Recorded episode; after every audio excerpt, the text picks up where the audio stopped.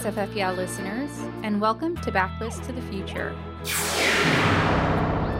our bi weekly installment of recommendations from the deep and sometimes dusty corners of science fiction and fantasy. Because one show every two weeks is just not enough to cover all the books we want to talk about.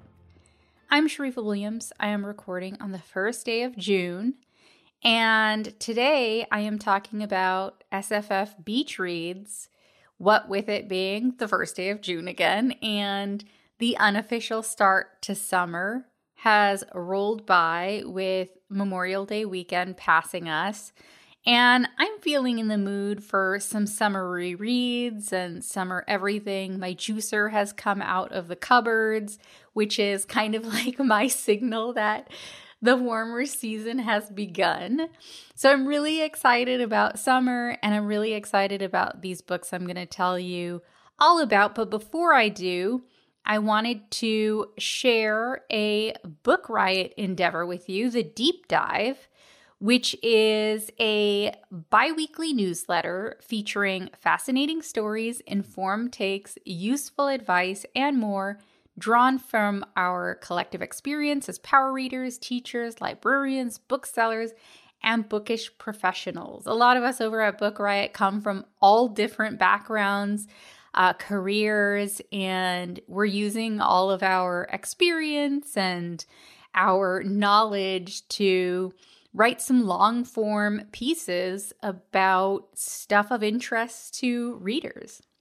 So you can subscribe to the Deep Dive, which is again a bi weekly newsletter to inform and inspire readers delivered directly to your inbox.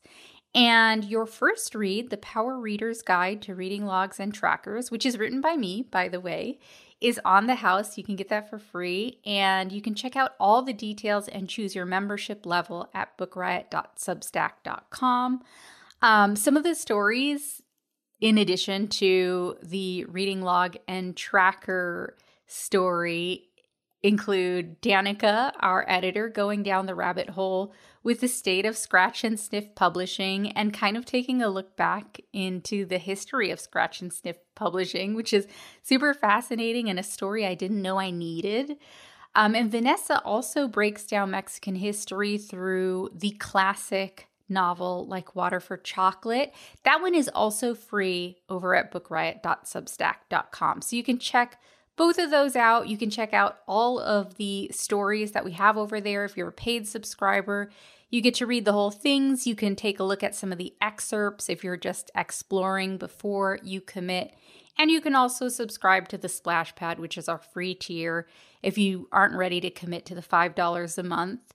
Um, and for the Splash Pad members, you get a monthly curated list of bookish goodies. So check it out, bookriot.substack.com. Okay, so before I tell you about my titles, let's take a break for a sponsor. So, the first book I want to talk about, um, keeping it pretty chill and fun, is Chilling Effect, pun absolutely intended, by Valerie Valdes. And first, I wanted to give a disclaimer Valerie Valdes is a contributor in the anthology Jen and I edited uh, Fit for the Gods, but Jen and I have both been talking about this book and about Valerie Valdes before we even started working on that project. We just love this book and the series so much. It is a fun, adventurous, space opera. And this was Valdes's uh, debut novel. And I'm always amazed by some of these debut novels because they really don't read like debuts. Chilling Effect does not read like a debut. It's so wonderfully written. It just flows beautifully, and the story is so compelling you can't stop turning the pages, which is really what I'm looking for when I'm looking for a summer read. Just something I can sit out in the sun with and read for untold hours. I just want to lose space and time when I pick up a summer read. So, this is a book that follows Captain Eva Inocente, and she's on this ship, La Sirena Negra, and she has a crew. It's a very found family sort of situation.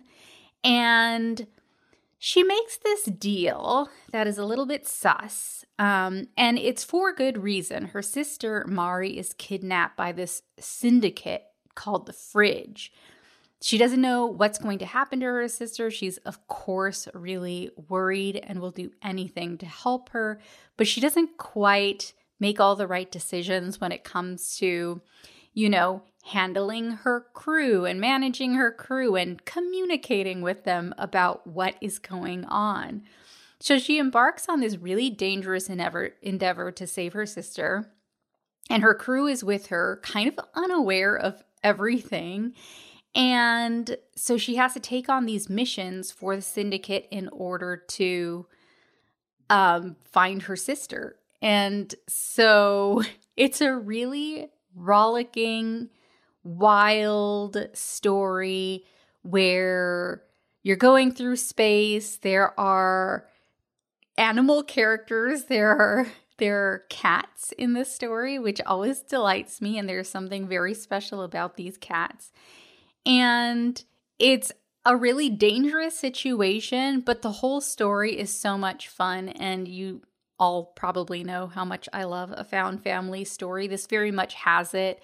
And even though uh, Eva is not always making the right decisions and not always doing right by her crew, it's obvious that they care about each other and that there's a really strong bond and community between and among them. So it's just a wonderful book. It's so much fun, and you'll probably finish it really quickly and be on to the next one. So, again, that was Chilling Effect by Valerie Valdes. Okay, so my next one is kind of a I want to say basic, but it's it's more than that, I guess. What I love about this book, The Passage by Justin Cronin, is that I used to be really into, especially during summers when you know, I think about summer reading and I think about times when I was in school and I didn't have as much assigned reading and got to just like really lay into a thick tome. And it wasn't it wasn't like I was reading some big hefty classic. I was usually reading big hefty horror novels and it was just my favorite thing to read in the summer. I don't know why. There's just something about reading a chunky horror novel that really takes me back to summers from my youth.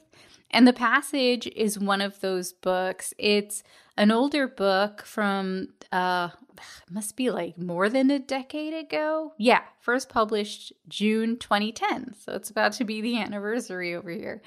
Um so this is a science fiction horror novel that features creatures my favorite things in horror novels uh, monsters. And this is a sort of science experiment created monster that creates this apocalypse event. So the world cannot function as it has been because these creatures have been unleashed. And there are some main characters we start out with in the passage, which is a series that goes through like a lot of time. Like it takes you way out into the future. But when we start out, we're kind of in a uh, present day like situation where there's an FBI agent, Brad Wolgast, who is kind of struggling with things he's done in his past as part of his work as an FBI agent. When he meets an orphan named Amy. She's six years old and she is, she's had some experience with this science experiment. She is from the scientific project that created these monsters and triggered this apocalypse. And so Brad Wolgast uh, comes into her life and decides that he's going to help her. He's going to keep her from being experimented on and being part of this horrible, monstrous thing that's happening and being allowed to happen. So they're on this big journey where they're running from this experiment while it's being unleashed on the world, and you start to see how it's affecting things and how the apocalypse is coming. And you can sense that something truly terrible is going to happen on a global scale. Um, and it's just like, it's another book that you just keep turning the pages on as a page turner. And even though it's a big, chunky book, I remember staying up way later than I should, finishing it. And so I got through it really quickly, which is always a beautiful thing for me because I am a slower reader. But when I just can't stop, I need to know what happens, I will I will finish a book in record time. And this was one of those books. So if you just want something big that you can get absorbed into and you can just like spend a ton of time with, um, and maybe develop some insomnia with, then you should definitely check out The Passage again. That's by Justin Cronin. And that's it for my picks. I hope that everybody is preparing for a wonderful summer and hopefully you get to have some time off and you get to go somewhere fun. And if you're at a beach, definitely don't forget to take a book. So thank you so much for listening. SFF Yeah is sound edited by Caitlin Brame. Many thanks to her for making us sound great each and every episode. Thank you so much for listening. You can email us at sffyeah at bookriot.com. And if you have a moment, please review us on Apple Podcasts and Spotify. You can find me on Instagram at S. Williams. That's S C A I N A B Williams. And I'll talk to you next time.